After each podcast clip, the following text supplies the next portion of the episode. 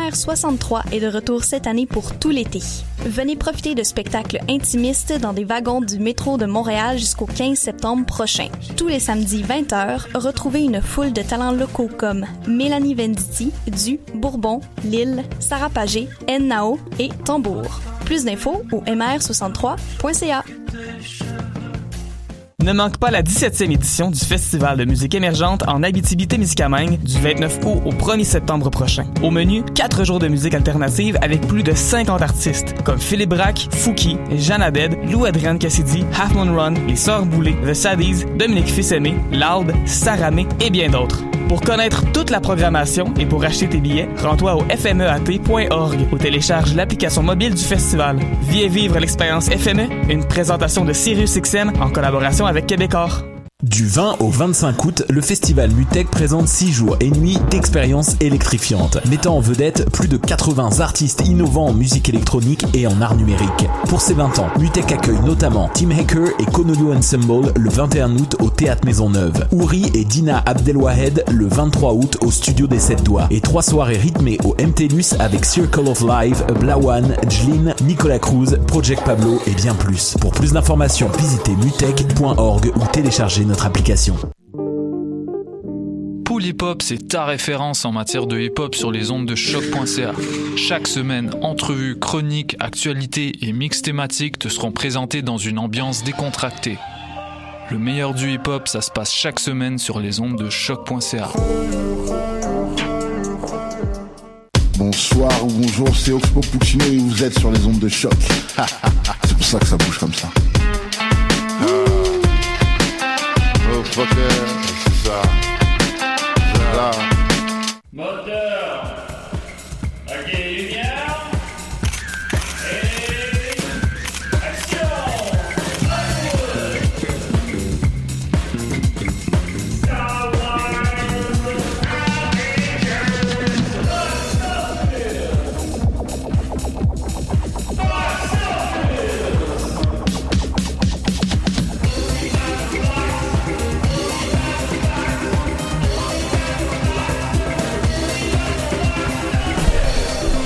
Ah, tout sur de la style de route beer. C'est dans euh, Slapshot. C'est euh, lancer frappé en français. Connais-tu ça, Dominique? Good morning, Valleyfield! Salut, Valleyfield, ça va bien, voilà. Euh, Oui, box office? je connais ça, Slapshot. Bah oui, ben, lancer frappé en français. Moi, mon préféré, personnellement, c'est le 3. Ah ben c'est c'est celui qui marque les esprits. C'est sûr. Moi, je, me- souviens de comment il s'appelait Paul euh, le gars qui doublait Paul Newman. Euh, Euh. Il, il faisait Dino dans les Flintstones. Je euh. sais de qui tu parles, mais son nom m'échappe. Ouais, ben, il avait écouté, je pense, c'était durant les francs-tireurs à l'époque, euh, mettons début 2000, parce que cet homme-là, je pense qu'il est décédé. euh, Paul Berval? C'est lui qui fait la voix de Maud dans Simpson aussi. C'est-tu Paul Berval? Non, non, Paul Berval fait Fred Caillou. Ok, mais en tout cas, bref, cet acteur-là qui faisait, euh, qui avait fait euh, Paul Newman, il avait écouté dans un boss euh, Slapshot avec, euh, je pense, les francs-tireurs euh, au début là. Puis il en revenait pas à quel point que c'était vulgaire. Il, il- attendait Ben, des choses qu'il avait dit, puis il faisait, oh, je peux pas croire que j'ai dit ça. Puis tu voyais que c'était un homme là euh, de lettres, euh, de, Ouais. tu sais, un, un érudit, comme on, comme on pourrait dire. On pourrait dire, un jour, on pourrait faire une émission sur euh, ces films-là doublés au Québec, qui sont quand même pas... euh, sont étonnamment pas nombreux. Les benchwashers. Ils sont, sont- évidemment, les films sont, sont- sont essentiellement doublés au Québec, mais vous comprenez ce que je veux dire, euh, doublés en... En québécois, là, En, en québécois. joual. Là, récemment, dans, au Festival Fantasia, il avait joué euh, le, le- le deuxième film de Cheech Chong, là, euh, Passe-moi le joint, ou je sais pas quoi. Je suis pas sûr lequel, là.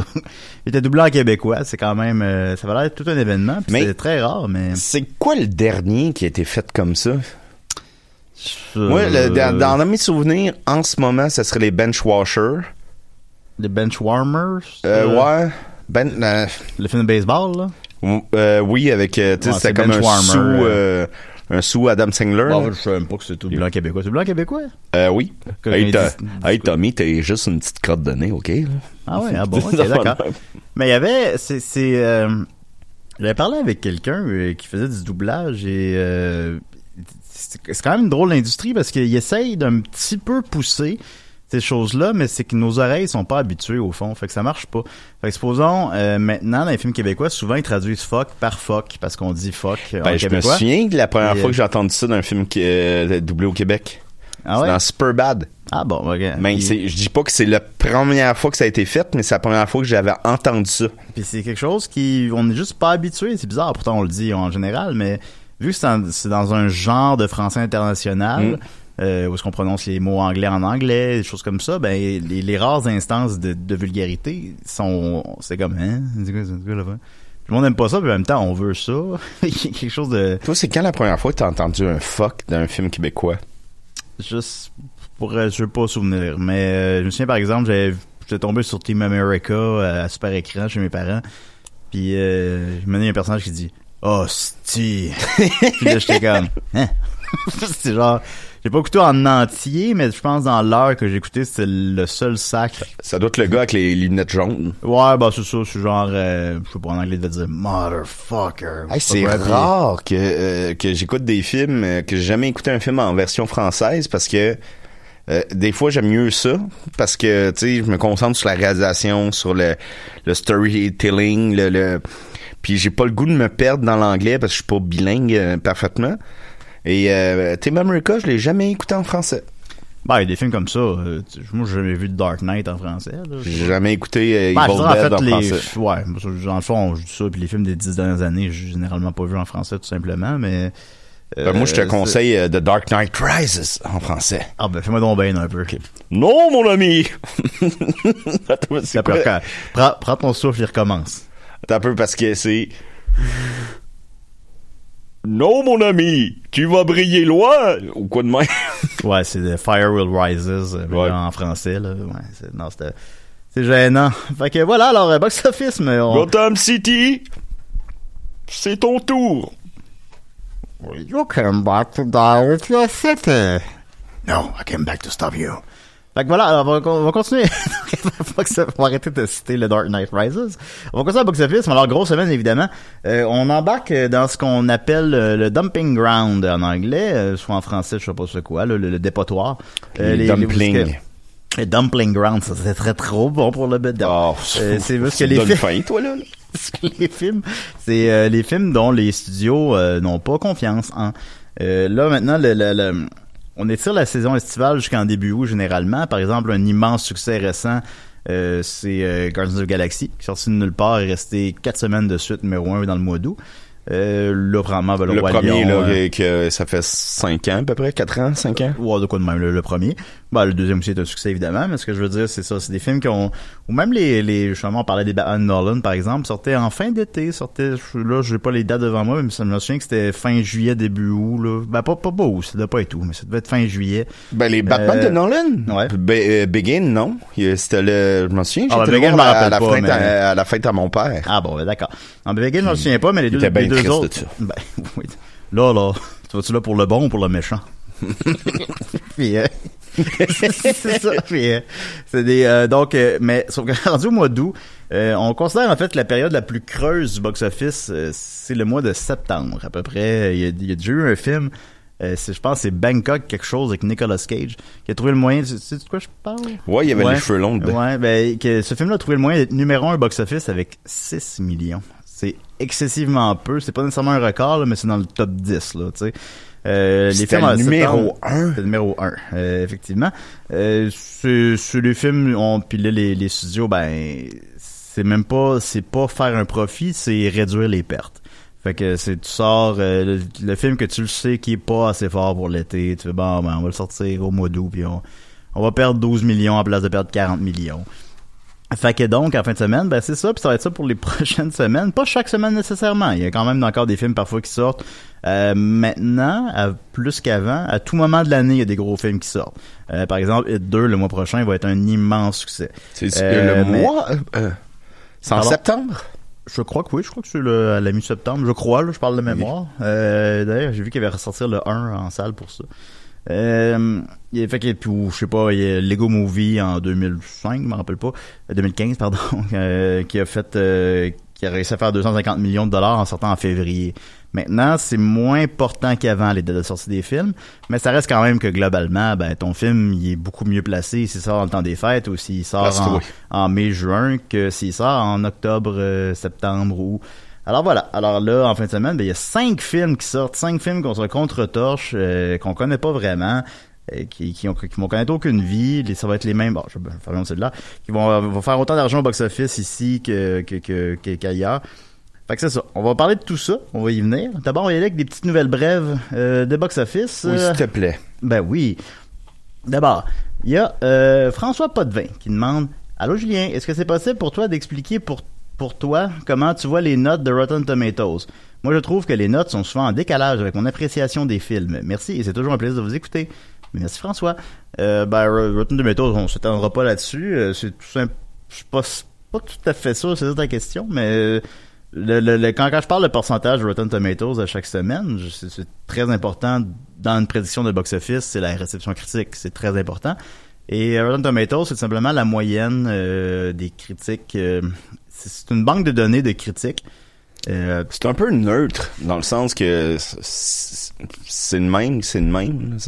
ouais, puis ils vont ramasser pour un, gros film, un roi lion, disons, là, il va y avoir euh, 250 critiques. Après ça, pour les vieux films ou les films un petit peu plus euh, nichés, ben là, il n'y en aura pas autant, là, mais il en ramasse quand même beaucoup. Il ramasse ça, puis tout simplement, si la critique est positive ou négative, ben, il est fresh ou rotten. Euh, ça, il y, a des, des petits manques de nuances. Que supposons un film qui a 2.5 étoiles sur 5, qui est-tu fresh ou rotten? À un moment donné, ça devient... Des fois, t'es pas tout à fait sûr de leur euh, constat. Mais globalement, c'est un système qui fonctionne. Euh, puis ça donne, ben après ça, ben, ils ramassent toutes les critiques, ils font une moyenne, puis si euh, 57% des, des critiques ont été positives, ben, le film a 57%. Je viens de dire que c'était neutre et j'aimerais m'excuser. Ah, bon. Parce que je pense que c'est pas neutre nécessairement parce que mettons une critique va être beaucoup plus euh, rigoureuse pour un cinéaste comme mettons Quentin Tarantino qui vient de sortir un film. Tu sais Once Upon a Time in Hollywood, si ça avait été le premier film d'un cinéaste inconnu. Ouais, mais ça, c'est pas Rotten Tomatoes, c'est non, les mais ouais, mais c'est ça. Mais c'est quand même l'influence de tout ça puis tu sais si ça avait été un nouveau réalisateur, ce premier film, la critique aurait été meilleure. Ouais, mais là, Donc son Rotten Tomatoes.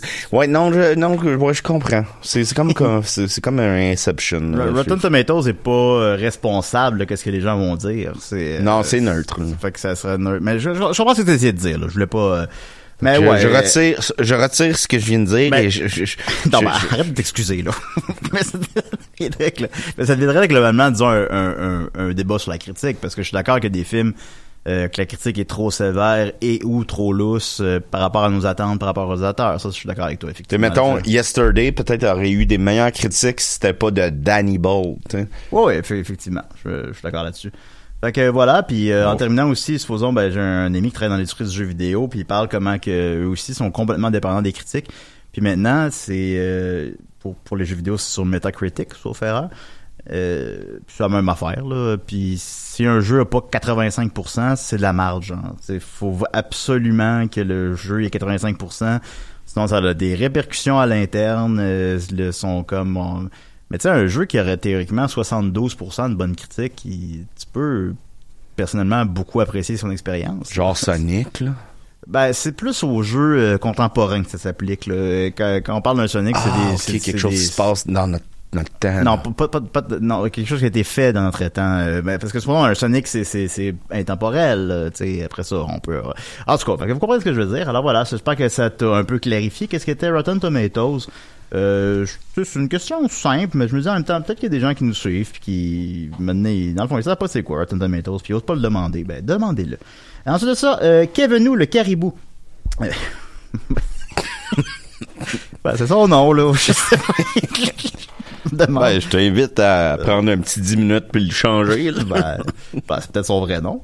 Euh, il dit Oh là, chaque jeudi, j'attends avec impatience la sortie de votre podcast, mais il semble que vous le sortiez sur iTunes à des heures sporadiques. Je me demandais pourquoi vous n'aviez pas une heure régulière où vous uploadez votre émission. Ça, je veux pas réponse à ça. L'écrivez à choc. Ensuite, ça, euh, je serais très con. euh, je- Non, mais, non, mais pour vrai, je sais pas comment. Euh, Là, j'ai aucune idée. Moi, moi, j'aimerais ça que l'épisode, que l'épisode, dès qu'il est terminé, là, ou dans l'heure, on va dire, là, il soit sur le site. Puis that's it. Euh, mais il- je sais que pour deux semaines, vous avez été nombreux à m'écrire parce que l'épisode n'était pas disponible. Puis je sais pas comment ça fonctionne. Je sais pas. J'aimerais. Le mais- monde de choc sont occupés aussi, là. Ah, bah, c'est pas ça que je veux dire, là. C'était pas une C'est le attaque mot d'août euh, pour tout le monde. c'est le mot d'août pour tout le monde. Mais sinon, euh, ce qui m'intéressait, c'est la deuxième partie de sa question. Euh, je serais aussi très curieux d'en- d'entendre une capsule spéciale sur le box-office de tous les films de Hulk Hogan. Cette super vedette de catch qui n'a fait, de catch, mon c'est un français, euh, qui n'a fait que participer à des navets plus savoureux les uns que les autres. Je me suis tapé hier le film 3 Ninja High Noon à Mega Mountain, le quatrième de la série des Trois Ninjas, mettant en vedette le charismatique Hulk Hogan. J'ai pu trouver son, sur Box Office Mojo ses recettes exécrables de 375 000 mais son budget rien. J'espère que vous pourrez m'élu- m'élucider ces mystères dignes d'un épisode de Scooby-Doo. Bon, donc, euh, longue, Scooby-Dooby-Doo, lèche-moi le trou. fait que, longue histoire courte, donc, euh, disons, il demande le box-office des films de Hulk Hogan. Ben, il a demandé aussi le, le budget de 3 Ninja 4. Je vais essayer d'aller voir si je peux le trouver. Ben, c'est lui, le 4. Mais je, anyway, je vais- ce que je vais faire, c'est que je vais y répondre avec le box-office de tous les films d'Hulk Hogan. Là, j'ai pas devant moi, il y a pas d'onglet Hulk Hogan sur euh, euh, Box Office Mojo. Fait que j'ai pas devant moi euh, tous les chiffres, tous les budgets, supposons. Aussi, les films, souvent quand ils datent, ils sortent pas le budget. Mais on va, on va aller voir. Alors, Trois Ninjas se déchaînent ici. OK, euh, là, on va y aller en anglais. Alors, euh, non, on n'a pas de budget. Mais ça a dû coûter au bas mot 5 millions et ça a l'air horrible. Euh, sinon, mais j'ai le box-office, donc, comme je disais, de tous les films de Hulk Hogan. Alors, on y va. Quel est son plus grand succès selon toi? C'est, la réponse est facile. Euh, Monsieur Nani, là? C'est Rocky 3. Ah, Chris, j'ai pas pensé à ça. Ben non, je sais bien. J'aurais pas pensé non plus. Euh, Rocky 3 a fait 125 millions, suivi de No Hold Barrel, qui là c'est son premier film où il joue le rôle principal. Là, euh, a fait 16 millions, ce qui est assez peu. Gremlin 2, mais il fait un caméo. Là, a fait 41 millions. Suburban Commando, euh, que je me souviens très bien que j'avais loué ça quand j'étais jeune, puis Ouais, avec bien ça. euh, l'acteur de Back to the Future. Back to the Future? Ce film-là a fait 6 millions, ce qui est... Ça, tu sais, souvent... euh, je vous dis que je connais le box-office de tout, là. Ben, tu sais, des fois, je le sais pas. Puis ça, là, je le savais pas, pour être honnête. Puis 6 millions, c'est vraiment pas beaucoup. Pas. Alors, euh, personne n'est allé voir euh, Suburban Commando, mais moi, je l'avais loué plusieurs fois quand j'étais jeune. Euh, Monsieur Nounou a fait encore pire, avec 4 millions. Euh, Spy Ouais. Hard, dans lequel je... T'es-tu loin? Ben, je sais bien. Spy Hard, dans lequel je présume il fait un caméo, je ne l'ai pas vu, le film de Leslie Nielsen, a fait euh, 26 millions. Euh, Santa with Muscle Ouais, ça, euh, je vous conseille euh, d'aller googler ça. a fait 198 000 Ensuite de ça, 3 Ninja, comme on vient de le mentionner, 3 Ninja 4, a fait 300 000 350 000 euh, Muppet from, from Space, dans lequel je présume fait seulement un caméo, a fait 16 millions. Et euh, Gnoméo et Juliette, dans lequel je présume fait seulement un caméo, a fait euh, 99,9 millions. Euh, donc, euh, en d'autres mots, euh, tous les films dans lesquels Hulk Hogan tient la vedette, il n'y en a aucun qui est un succès.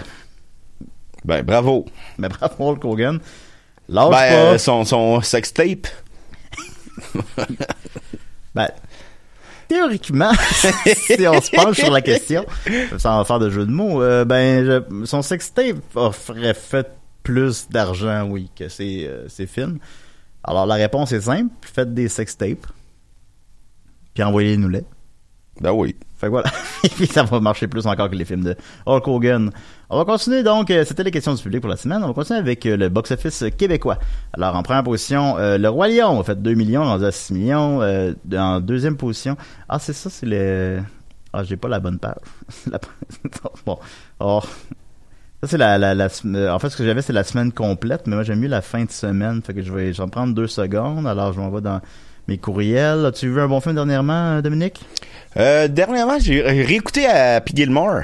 Ah oui, puis euh, tu sais, c'était, comme genre une soirée que je voulais euh, être bien relax pis tout. Et c'est, j'ai trouvé ça vraiment drôle. Mais vraiment, vraiment drôle. J'ai ri à, plusieurs ri, euh, reprises. Hein? j'ai ri, j'ai pleuré. Ouais, non, ben là, on n'ira pas là-dedans. là. Mais euh, non, c'est, c'est, c'est un film extrêmement sympathique. Puis euh, j'ai ri de, bon cœur. là. Bravo. Non, tant mieux. Alors euh, voilà, donc euh, en fin de semaine, le, film numéro 1 c'est Le Roi Lion avec 2 millions, suivi de Menteur qui a fait 857 000 suivi de Once Upon a Time Hollywood qui a fait 822 000 euh, Menteur est donc rendu à 4 millions, fait que c'est quand même phénoménal. Mais nous, ce qui nous intéresse, c'est les petites anomalies. Alors euh, voilà, faut juste que j'ouvre ça. Je suis désolé parce que j'ai pas eu beaucoup de temps à me préparer avant l'émission. Et voyez-vous, je vous ai lu la mauvaise semaine, j'ai fait un monsieur showbiz. C'est vrai? Ouais, fait qu'on recommence. Donc, le numéro 1 est Fast and Furious. je savais, je savais qu'il y avait de quoi qui clochait. je- C'est parce que j'ai pas eu beaucoup de temps. Avant, avant l'émission, on a fait une entrevue avec André Péloquin pour euh, le Journal de Montréal. Puis j'ai eu comme cinq minutes à la place d'une demi-heure pour me préparer. Fait que j'ai pas- Le deuxième est The Mask avec Jim Carrey. Ouais, que, euh, monsieur, je fais bien sûr référence à Monsieur Showbiz qui avait lu les gagnants de l'année dernière des Grammys. ça, c'est hot. Mais moi, par contre, je me suis rendu compte à temps. donc, on recommence. On efface les cinq dernières minutes. Je suis vraiment désolé. Euh, donc, à une première position, c'est bien sûr Fast and Furious. Se présente Hobbs Shaw, euh, suivi du Lion, suivi de Menteur. Parce que je savais qu'il était troisième. C'est là que j'avais vu que ça clochait. Euh, Menteur, donc, qui a fait 275 000 en fin de semaine, quand même, montant son total à 4 millions. C'est de très loin le film québécois qui a fait le plus d'argent cette année. Et c'est le 5, euh, dans les cinq dernières années, je pense qu'il y a cinq films qui ont fait autant, puis il y en a quatre qui a Louis dedans. C'est pas compliqué. Euh, puis tant mieux, évidemment. Euh, Ben oui, bravo. que, ben oui, on est très content pour eux autres. Mais nous, ce qui nous intéresse, c'est les petites euh, anomalies. Alors d'abord, en 11e position, il y a les crevettes pailletées, euh, qui est paletées, Je peux pas t'aider là-dessus. qui, qui a fait qui a fait 12 000 Je sais pas c'est quoi. Les crevettes paletées. Ensuite de ça, euh, Donnez-vous une chance, là. les crevettes paletées. On va essayer de trouver c'est quoi ça là. là. Euh, Tu sais, mettons juste appeler ton film Les Crevettes. Il y a déjà quelque chose de plus intéressant, là. non, mais là, ils sont paletées. Alors, Mais euh, palté. alors film crevettes paletées, côté 4. Alors, Bon, on ben, ça, c'est bien. Ah, comédie française. Euh, un, un vice-champion du monde de natation homophobe est contraint par sa fédération d'entraîner une équipe de water polo gay. Oh, ça a l'air correct, finalement. Émouvante et sincère célébration de la différence, ton hésitant et gag poussif en première partie, rythme fluide et humour plus subtil par la suite, personnage coloré, campé avec talent. Alors, bon, finalement, ça a l'air bon. Alors, voilà les Oh, je me sens vraiment bête, là. ben, ben, non, ben non, on savait pas c'était quoi, là. Les, euh, alors, donc, les crevettes paletées est en 11e position avec 12 000 euh, ce qui est pas énorme parce qu'il joue quand même dans 12 salles. Ensuite de ça, euh, La femme de mon frère est toujours en 18e position. On a fait euh, 6 700 en fin de semaine et euh, montant total à 660 000 donc on s'enligne vers les 700 000. C'est très, très, très bon. Euh, ensuite de ça, euh, Pavarotti, 1000 pièces. Men in Black International, 948 pièces. Euh, euh, La Flore, film euh, qui joue à la Cinémathèque québécoise uniquement. Euh, un film de 13 heures. Hmm. en fait, euh, 500... Apporte-toi un lunch. Ben, euh, en fait, on le joue en quatre parties. Bon, on le joue, je serai plus là. Euh, en quatre parties à la Cinémathèque. Alors, euh, j'ai vu qu'ils vendaient le billet 25$ pour quatre représentations. C'est un bon deal, c'est correct. Euh, il a fait 510$ en fin de semaine, qui est assez peu malheureusement, mais bon, dans une seule salle. Et les trois dernières positions du box-office québécois en fin de semaine sont Dumbo, qui étrangement est encore à l'affiche, qui a fait euh, 71$, Une femme en guerre, qui a fait euh, 50$, et le film qui a fait le moins d'argent est Le Grand Bal, qui a fait 35$. Alors voilà. Ouais, c'est, le grand bal, me semble, euh, la semaine passée, c'était ça aussi. Ben, on a- euh, non, mais, mais j'ai parlé du Grand Bal précédemment, ouais. C'est, un film qui ne, contre toute attente, ne revient pas son public. Quand est-ce que tu peux aller dans un grand bal à 35 pièces c'est sûr, à ce prix-là, de nos jours.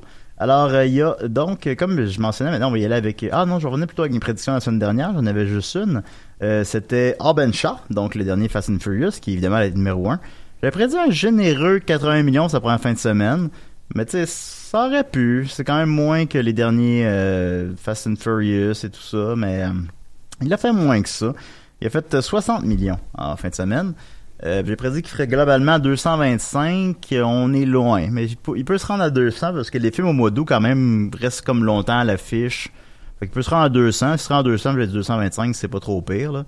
Euh, mais donc euh, 60 millions sur un budget de 200, euh, c'est pas c'est pas c'est pas du tout catastrophique, mais c'est pas spectaculaire, disons. Alors euh, il y a quelque chose. euh, les, les, les, pense qu'ils ont essayé quelque chose aussi, voir euh, Fast and Furious ça pointe tellement qu'on peut-tu faire un univers étendu, comme les Marvel, puis comme euh, Transformers maintenant, puis comme tout. Euh, la réponse serait malheureusement, on n'est pas sûr. Fait qu'on verra bien, mais tu sais, toi, tu as hâte de voir Shaw? Ben, je- j'en ai vu aucun, fait que... Mais oui, je je serais, je curieux de les voir. Oui, c'est sûr. On est curieux quand même. Euh, ensuite de ça, donc euh, voilà. Alors, euh, c'est pas un flop, mais euh, c'est pas un succès. Et euh, je- pour l'instant, malheureusement, je ne prédirais pas un Hob and Shot 2. Euh, on verra bien. Euh, Il y a cinq films qui sortent en fin de semaine. The Art of Racing at in the Rain. Hmm. Ça, c'est un titre qui coule en bouche, là. Ça, c'est un film de chien, je crois. Un film de, de chien qui parle. Ouais, je me c'est- souvien que quand on a vu au cinéma, la bande-annonce, on avait fait comme, ben voyons donc. Oui. Euh, Brian Banks, euh, qui est un film de football. c'est de ça. Côté, euh, que 50% sur Rotten Tomato. Ah, j'ai Rotten Tomatoes devant moi aussi, on va y revenir.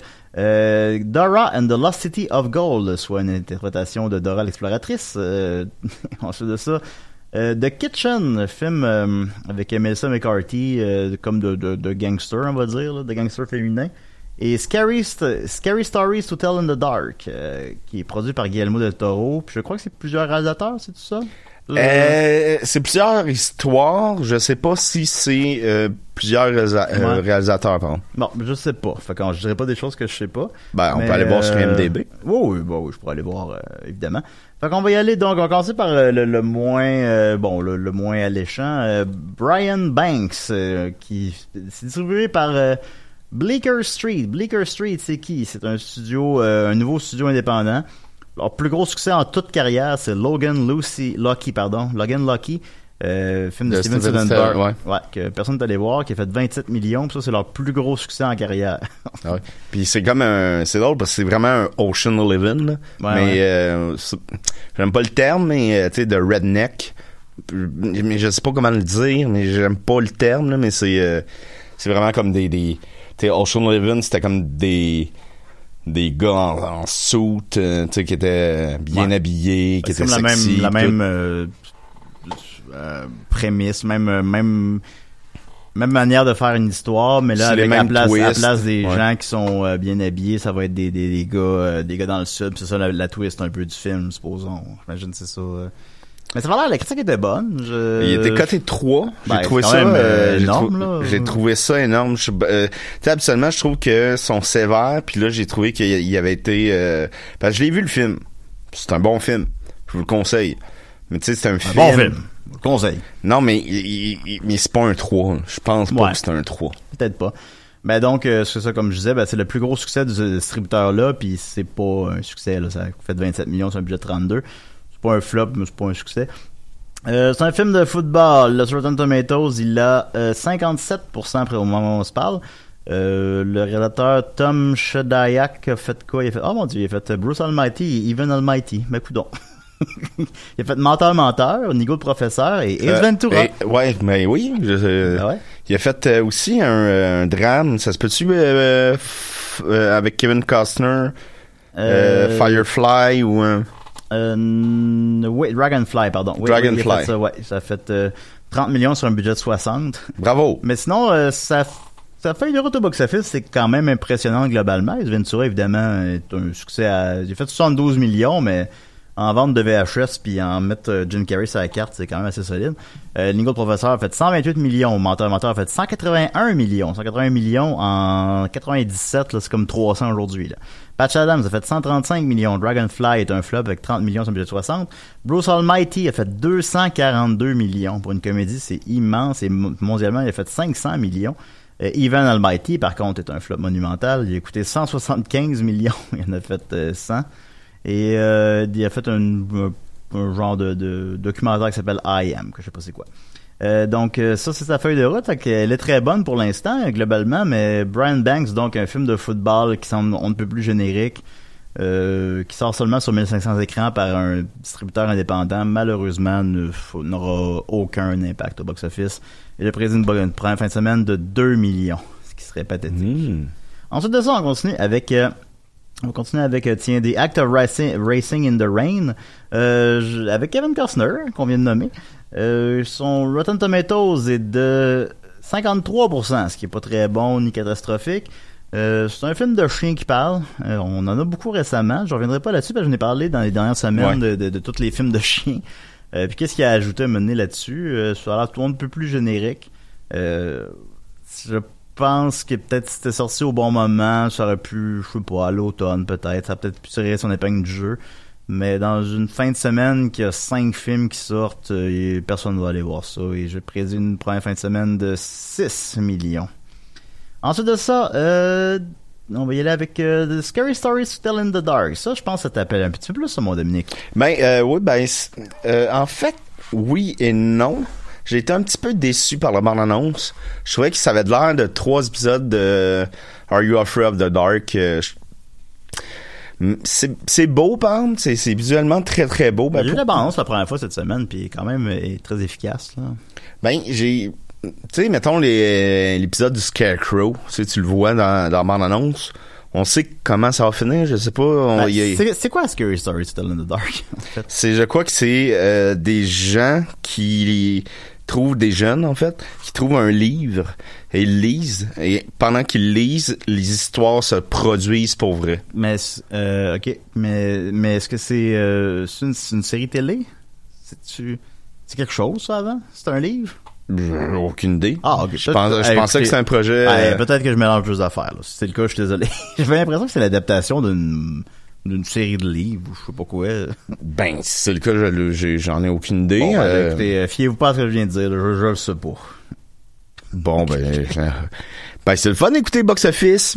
Ben là, ben là, je peux pas toujours tout savoir. Non, on s'est pas beaucoup préparé cette semaine. Là. Écoutez, on, on sort du, euh, du festival juste pour rire, puis Zoufest, puis on est fatigué, puis mais euh, non, euh, ça je le sais pas. OK. Mais Ben- ça, ça, ça, c'est une une anthologie sur euh, des histoires d'horreur. Bon, regarde, c'est quoi, moi, aller voir, hein? OK, bon. non, vous allez l'écouter, Box Office. Parce que ça va vous dire, regarde, c'est une série de livres, je le savais. OK. C'est une série de livres pour enfants d'anthologie d'histoire d'horreur. Euh, voilà, qui en a fait, euh, il y en a, il y a Scary's Movie, Scary Stories, pardon, Still in the Dark en 81, More Scary Still in the Dark en 84, et Scary Stories 3, More Tales to Chill Your Bone en 91. Et ça a été adapté en film en 2019. Donc oui, c'est une série de livres, comme je pensais. Alors, on, non, on dit pas n'importe quoi. Moi, je, je l'ignorais. Mais c'est pas grave. Euh, c'est produit par Guillermo del Toro, euh, qui vient d'avoir euh, son étoile sur le Hollywood Walk of Fame. Ben oui. Il venait avec le drapeau du Mexique, évidemment, étant donné que le Mexique est l'ennemi du de l'homme le plus puissant de la planète. Alors, euh, c'était un beau geste politique qu'on a apprécié. Euh, la critique, là, il a. Il a 80%, ce qui est extrêmement bon, en fait. Euh, tant mieux. J'ai pas le budget, je suis vérifier, puis j'ai pas trouvé le budget. Fait que, mais tu sais, c'est pas le type de film qui coûte très cher. Je serais pas surpris que ça ait coûté euh, 20-30 millions. Euh, ça a l'air euh, peut-être un des pièges, c'est euh, est-ce que c'est trop mature pour les enfants, est-ce que c'est trop bébé pour les adultes? Je pense qu'on tombe un petit Je peu crois que là-dedans. oui. Euh, il est PG-13 aux États-Unis, euh, mais comme au Québec, il est 13 ans et plus. Tu sais, fait que là, par définition, ça, puis on n'est pas sévère au Québec, là. Fait que par définition, ça enlève les enfants d'aller le voir. Tu sais, ça a l'air comme, ça a l'air d'un vrai film d'horreur, mais en réalité, c'est un genre de goosebump euh, ado. Là, Ben, tu sais, je pense que euh, ça, ça s'adresse à quelqu'un comme moi qui, qui a beaucoup aimé Are You Afraid of the Dark, euh, qui euh, va aller le voir, qui sait que c'est pas un film d'horreur, que c'est pas un, ben, c'est un film d'horreur, mais qui va pas me faire peur. Ouais. Euh, que j'aime ces histoires-là. Mais même là, je comme, me dis toujours, ah, ben, j'irai pas voir ça au cinéma, là, je vais attendre. là. Mais bon, puis encore une fois, ben, comme je mentionne au début de l'émission, ben, c'est le Dumping Ground, c'est des films qui sont clairement pas assez forts pour sortir au milieu de l'été, euh, ou début de l'été. Euh, mais bon, tout cela étant dit, la critique est bonne. Guillermo del Toro rejoint un public de niche. Il reçoit pas un gros public, malheureusement. Et Même s'il a gagné le score du meilleur réalisateur puis du meilleur film, il n'y arrive pas. Pour euh, Hellboy. pour Hellboy. Oui. Euh, il- ça reste quand même, on met beaucoup son nom sur des affiches de films euh, présentés par Guillermo del Toro, mais finalement, c'est jamais des gros succès tant que ça. Euh, c'est c'est de niche, mais cette niche-là existe. Il y a des gens qui, qui sont attirés par son nom, fort heureusement. Euh, je, prédire un, relativement généreux 13 millions. Si c'était le cas, ce serait quand même bon. Euh, c'est peut-être trop généreux, mais je sais pas. L'espoir, l'espoir pour ce projet-là. Ça, ça a le fun, tu sais. Je pense, euh, tout cela étant dit, que en fait, les films qui vont dominer au box-office en fin de semaine, c'est dominer, ça va être essentiellement les mêmes que les semaines précédentes. Ça va être le, le Roi Lion, euh, le dernier Tarantino, puis euh, Fast and Furious. C'est ces films-là que les gens vont aller voir. Puis là, après ça, les cinq autres se tirent un petit peu de la, de la couverture, mais ce sera pas des gros succès. Euh, il en reste deux, The Kitchen et Dora. On va, ter- on va commencer par The Kitchen, tiens. Mhm. Euh, on a vu la bande-annonce ensemble, je crois? Ben oui, je, je crois que oui. The Kitchen, c'est avec Melissa McCarthy. c'est un, Le Rotten Tomatoes, euh, il, est à, il est à 17%, ce qui est catastrophique. Mon Dieu, c'est- Ouais. pour vrai? Ouais. Ben, ça va Euh, l'air d'un film sophistiqué. puis, ouais, ben euh, c'est ça, hein, ça se présentait comme ça. Le poster est très, euh, on va dire Tarantino, là, est très années 70, euh, femme forte. euh, Puis là, euh, finalement, je sais, ben, ben, écoutez, je n'ai pas lu les critiques, fait je peux pas me prononcer, mais 17% c'est vraiment pas fort. Euh, semble-t-il. Ah, au moment où on se parle, il est monté à 18. Ça, quelqu'un qui... ça fait ça dans ma face. ben, écoute donc. Euh, c'est euh, quelque chose. Euh, semble-t-il que l'histoire est euh, de ce que je lis là à l'instant. L'histoire est va à un rythme de. de l'histoire est plate. bon, on va dire ça comme ça. Euh, je sais pas, effectivement, quand on l'avait vu, ça avait l'air d'un genre de taxi driver contemporain. Là, Ben, j'ai l'impression que c'est notre Gotti de cette année. là. Ah, Gotti Gotti, de... euh, de Melissa McCarthy aussi, ouais, ben ça effectivement. euh, Ben ça, ah non non, Non, non, Gotti, c'est avec non, John je- Travolta, Je, je, confondais avec Tammy, tu comprends? Oui. Gotti, oui, oui, Gotti avec euh, ouais John Travolta, ouais, qui Que, tu sais, le- on pensait que c'était un film à Oscar, puis là, finalement, bing! Non, est- ben Gotti, je suis sauf erreur, il y a 0% sur Rotten Tomatoes. Ouais, je l'ai vu, moi. Ouais, puis non, c'est juste, c'est pas. Comment je pourrais dire euh, 0%, je trouvais ça sévère parce que ben ça, ça va pas plus bas là. tu sais 0% tant qu'à moi, c'est un papa est devenu un lutin, je reprends on reprend souvent cet exemple là parce que c'est facile. Bon, on aime ça en parler. mais c'est c'est pas c'est pas dégueulasse, mais c'est juste que c'est une succession de clichés. Euh, la narration est, est- est chaotique, puis il y a c'est ça là, tu sais, c'est tout tout ce que tu vois dans Gotti, tu l'as déjà vu dans d'autres films. Ouais, je pense que c'est ça en fait le problème principal, c'est que ces films-là venaient comme deviennent une forme de recette, puis quand on voit trop les fils, quand on voit trop, ben écoute, on a, j'ai vu ça dans le Parrain 2 puis c'était meilleur, ben là, ceux qui passent pas. En plus, John Travolta, ben veut, veut pas, on, on se moque un peu de lui, là. puis là, avec... euh, c'est c'est c'est quand même un bon acteur, il a, il a fait des bons rôles. ben là, ils ont- fait un film avec, euh, avec Fred Durst, puis ça a l'air quand même bien. C'est c'est ah oui, c'est lui puis Adam Sandler, il y a un autre rôle euh, qui paraît qu'il est, euh, qui brille dedans. là. Ah ouais, bon. Ouais. Pas dans le film de Fred Durst, mais c'est parce que c'est deux nouvelles qui sont sorties Ben ouais. la même euh, la même journée.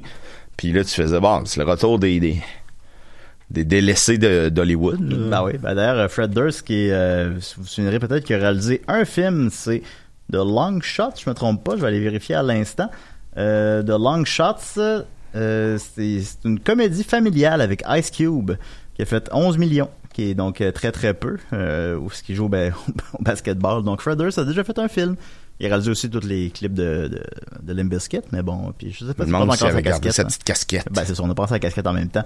Euh, donc The Kitchen, ben voilà, euh, je pense que tu le résumes assez bien. C'est c'est on c'est un film, c'est comme un un mauvais film caché fait semblant d'être un bon film, disons.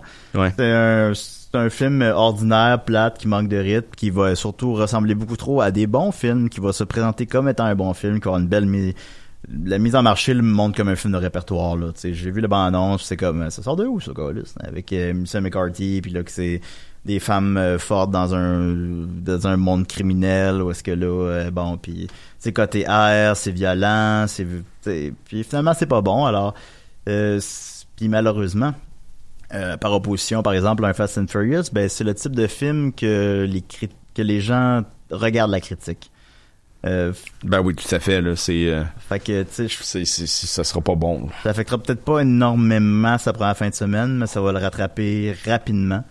Euh, mais c'est McCarthy, aussi pas, elle peut avoir des flops, il peut avoir des flops elle aussi. Il y a, Ben, j'ai y a écouté son film, de ben, flops, là. ben, écoutez, à Happy Time Murder, la semaine dernière, il est pas si pire, mais c'est juste, c'est pas grand chose. C'est pas si pire. Moi, j'aime beaucoup les mopettes. Fait que bon, euh, c'est le film, donc, ben, le film Le Noir avec des mopettes. euh, mais ça, ça a passé dans le beurre. Ça a coûté 40 millions, ce qui me semble beaucoup pour ce type de film. Ça en a fait 24, puis c'est pas sorti ailleurs qu'en Amérique du Nord. Mais parce qu'on l'a vu, le film avec les mop- t'sais, avec des mopettes euh, euh, trash, puis euh, c'est le Peter Jackson, puis c'est on, on l'a vu ce film-là, on dirait. Là. Bah, c'est Roger Rabbit ou euh, bon, mais Roger Rabbit, ben, dans le sens, dans la structure de l'histoire là, pour euh, le côté trash.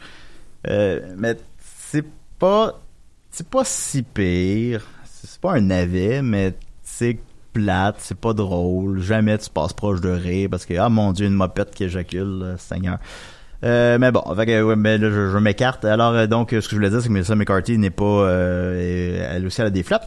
Et euh, The Kitchen, ben, ne fera pas l'exception. Alors, donc, je préside une première fin de semaine de euh, 9 millions. Oh là là là là. Je suis allé là. Je sais pas c'est quoi son budget. Pour l'instant, il Il est y pas encore pas beaucoup de fourchettes dans cette cuisine-là. Non, ça, euh, ben non plus que chez nous quand même.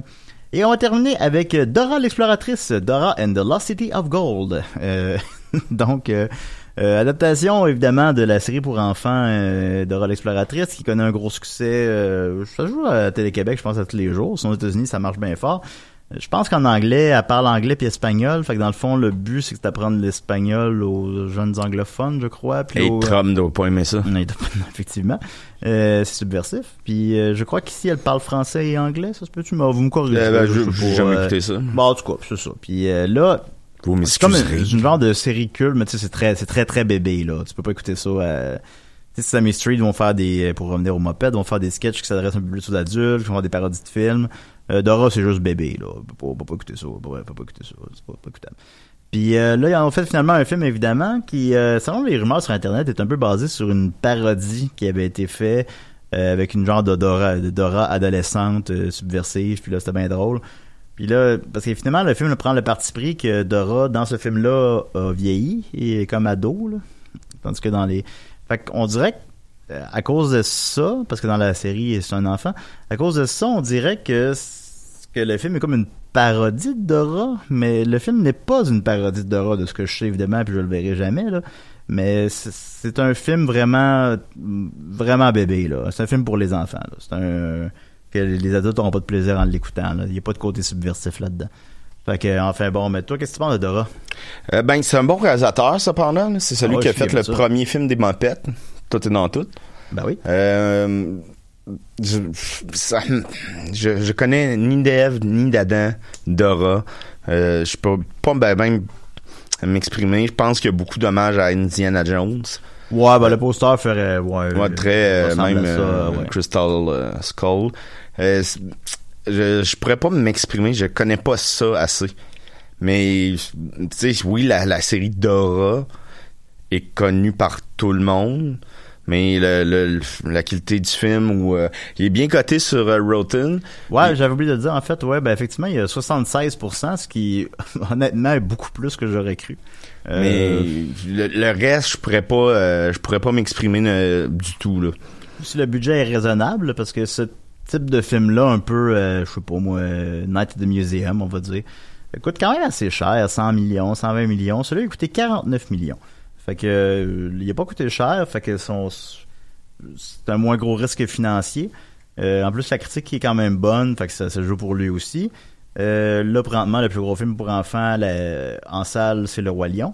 Le Roi Lion, ça fait trois semaines qu'il y a l'affiche. Là, il entame sa quatrième fin de semaine. Fait que ça fait plus... Après quatre semaines, c'est une moins grosse euh, menace. Euh, fait que je pense que... ce sera pas un immense succès. Là. Je pense pas qu'il y ait un gros buzz. Je pense pas qu'il... euh, Mais je pense pas que ça va être un flop. Je pense que ça peut être... euh, ça peut tirer son épingle du jeu par opposition justement au film de football que maintenant, bon... euh, aussi que les parents vont mettre leur argent, là, aussi que les gens vont mettre leur argent, maintenant, euh, il y a comme une limite de films qu'on peut bien aller voir, là, puis ben, Dora, au moins, ils savent c'est quoi. ils se disent, bon, ben, ça, je sais quoi.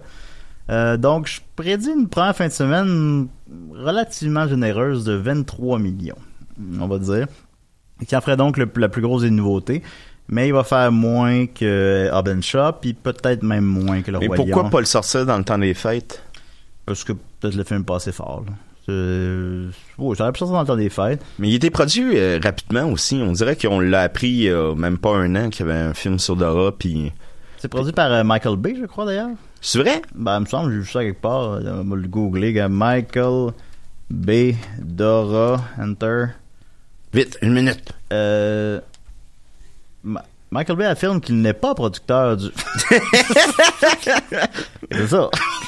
bon, en tout cas, ben, j'étais pas fou, je suis sûr j'avais lu ça quelque part. Enfin bon, euh, non, c'est pas. Alors, je pense que c'est quand, quand le projet était embryonnaire, il était producteur, mais il est pas finalement producteur de ce film-là qui sort sur nos salles maintenant. Enfin bon, alors voilà, c'était les productions des films dans fin de semaine. C'est des films évidemment un peu moins excitants. C'est pas des, c'est des films qu'on connaît pas, des films qui nous intéressent pas, des films qu'on n'ira pas voir. Mais c'est ça aussi le box-office. C'est pas juste, c'est pas juste des Avengers, c'est aussi des Ketchum puis des Brian Banks puis des Dora. La semaine prochaine, Angry Bird 2, vas-tu être là? Euh, la semaine prochaine, je sais pas si je vais être là parce que ça se peut que je à, à Comédia. Ok, bye!